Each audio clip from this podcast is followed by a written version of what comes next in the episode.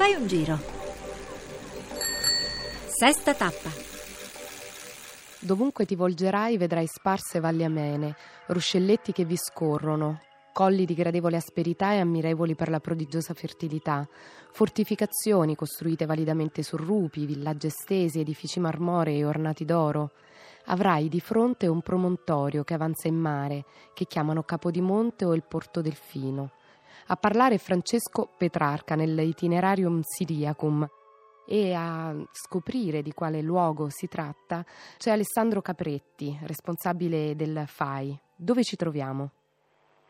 Buongiorno a lei e ai suoi ascoltatori. Ci troviamo nel promontorio di Portofino, siamo in Liguria, è un promontorio che si estende sul Mar Ligure e divide il mare in due, in due golfi, il Golfo Paradiso e il Golfo del Tiguglio. Proprio al centro del promontorio di Portofino si trova uno dei beni FAI più importanti a livello italiano, stiamo parlando dell'abbazia di San Fruttuoso di Capodimonte, che ha una particolarità, una caratteristica, è raggiungibile esclusivamente via mare oppure a piedi attraverso i sentieri del parco di Portofino. Nasce come monastero benedettino, poi si trasforma in abitazione di pescatori e poi con il FAI la rinascita e quindi la nuova, diciamo, la parte eh, di, fruizione, di fruizione museale, quindi il monumento che racconta se stesso. Ricordo che nel 1983, quando il FAI riceve in donazione San Fruttuoso, all'interno dell'abbazia vivono ancora delle famiglie di pescatori. Si tratta dei coloni che arrivarono qui nel XVI secolo e si insediarono all'interno del complesso. Quindi questa difficoltà nel raggiungerlo la rende più, più preziosa, ma quante persone, quanti visitatori lo raggiungono? L'abbazia di San Fruttuoso ogni anno viene visitata da circa, andiamo dai 30.000 ai 40.000 visitatori all'anno. Ovviamente il numero di visitatori dipende proprio da questa sua caratteristica perché nel momento in cui il mare si ingrossa il servizio battelli viene sospeso e quindi rimaniamo chiusi alle visite. Spesso il personale del FAI scende a piedi durante il weekend e magari permette a quelli che sono gli escursionisti, quindi le persone a cui piace camminare all'aria aperta, di raggiungere il borgo e trovare a volte appunto anche l'abbazia aperta al pubblico. Ovviamente questa caratteristica, quindi di non essere sempre fruibile e visitabile, è un modo diciamo naturale per eh, proteggere il bene e il sito che ovviamente sono molto fragili.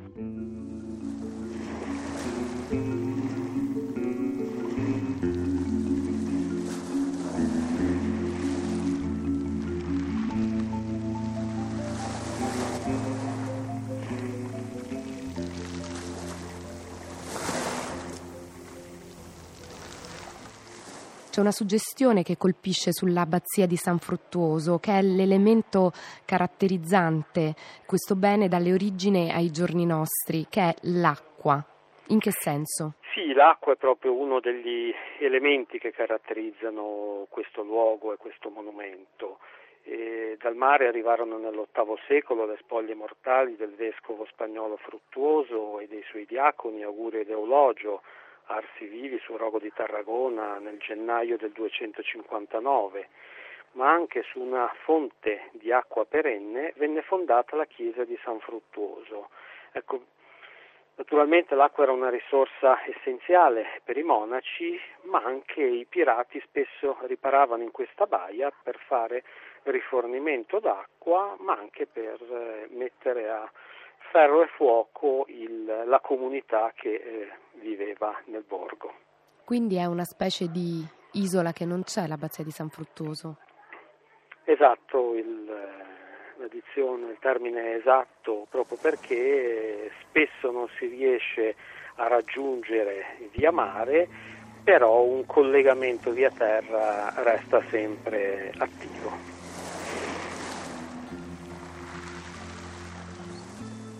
I primi del Novecento ci fu un'alluvione in quella zona e eh, cadde la prima campata della chiesa. I detriti di questa campata hanno formato la spiaggia che sta davanti all'abbazia. E in che modo quindi la natura, anzi l'architettura umana ha agito sulla natura? Ecco, in questo caso in effetti l'abbazia di San Fruttuoso con, con la chiesa furono edificate sull'alveo di un torrente che per la maggior parte dell'anno è diciamo in, in, secca, quindi non presenta acqua. E questo fu uno dei motivi per cui nel settembre del 1915 una disastrosa alluvione, quindi con l'onda di piena che scese dal monte, abbatté la prima campata della chiesa sfondando i saloni a mare dell'abbazia e formando quei detriti alluvionali la spiaggia sottostante. I monumenti non sono avulsi dal territorio in cui sorgono e occorre intervenire su entrambi per una fruizione virtuosa. In che modo voi intervenite sul bene e eh, sul territorio? Beh, naturalmente il, de- il bene quando giunse in donazione al FAI nel 1983, è stato interessato da eh, complessi interventi di restauro e oggi è nuovamente fruibile.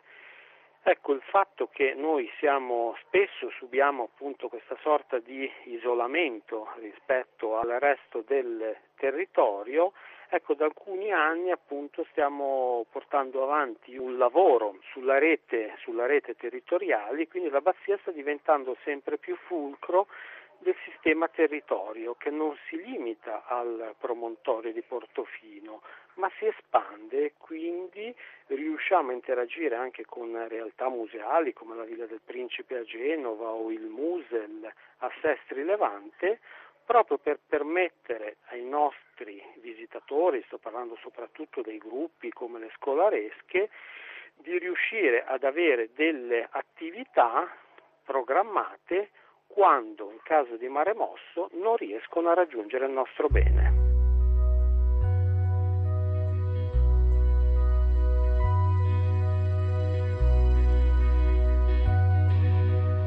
Quali sono i progetti sul futuro dell'abbazia di San Fruttuoso?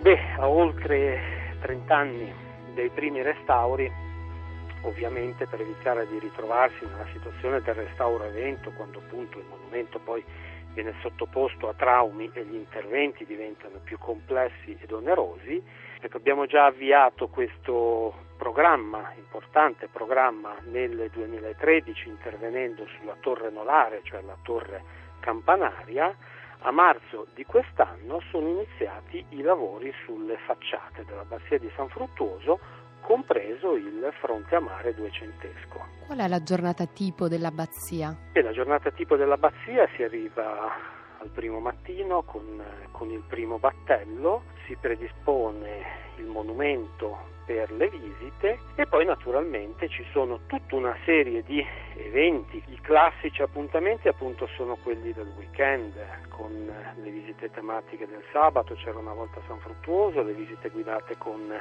il direttore, però non voglio dimenticare ovviamente anche la stagione dei concerti all'abbazia tra luglio ed agosto quando il piccolo raccolto chiostro dell'abbazia di San Fruttuoso si anima per questi appuntamenti music- musicali nelle calde serate estive.